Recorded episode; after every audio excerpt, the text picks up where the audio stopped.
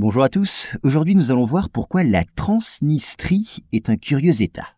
Alors coincée entre la Moldavie et l'Ukraine, la Transnistrie est une mince bande de territoire faisant officiellement partie du premier de ces deux pays, c'est-à-dire la Moldavie. Mais convoitée par la Russie, cette région se considère comme un État souverain, vous allez voir.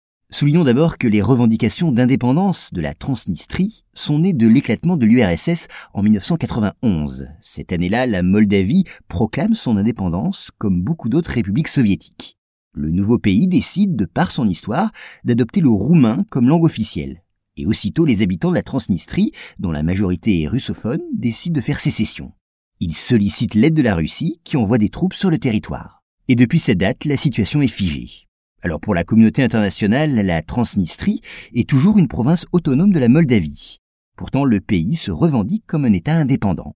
Il faut dire qu'en apparence, elle en a tous les attributs. Elle possède en effet un drapeau et un hymne national. Elle a sa propre monnaie et sa propre constitution qui précisent les attributions du président et du Parlement.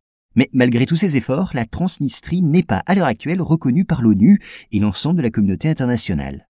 Alors il faut dire que malgré sa volonté de voler de ses propres ailes, elle est prise entre les ambitions rivales de la Russie et de la Moldavie. En réalité, c'est la Russie qui exerce sur ce petit territoire l'influence la plus grande. Elle entretient par exemple toujours des troupes sur place et maintient l'économie à flot par des subventions massives. Et cette politique permet aux habitants de profiter d'avantages appréciés comme la gratuité du gaz ou le montant élevé des retraites. C'est ce qui explique d'ailleurs, entre autres facteurs, que le peuple, par référendum en 2006, et les autorités du pays, par une demande officielle en 2014, aient demandé le rattachement de la Transnistrie à la Russie. Mais pour l'instant, les dirigeants russes n'ont pas accédé à cette demande. Et de son côté, la Moldavie continue d'affirmer que ce territoire fait bien partie de son territoire national.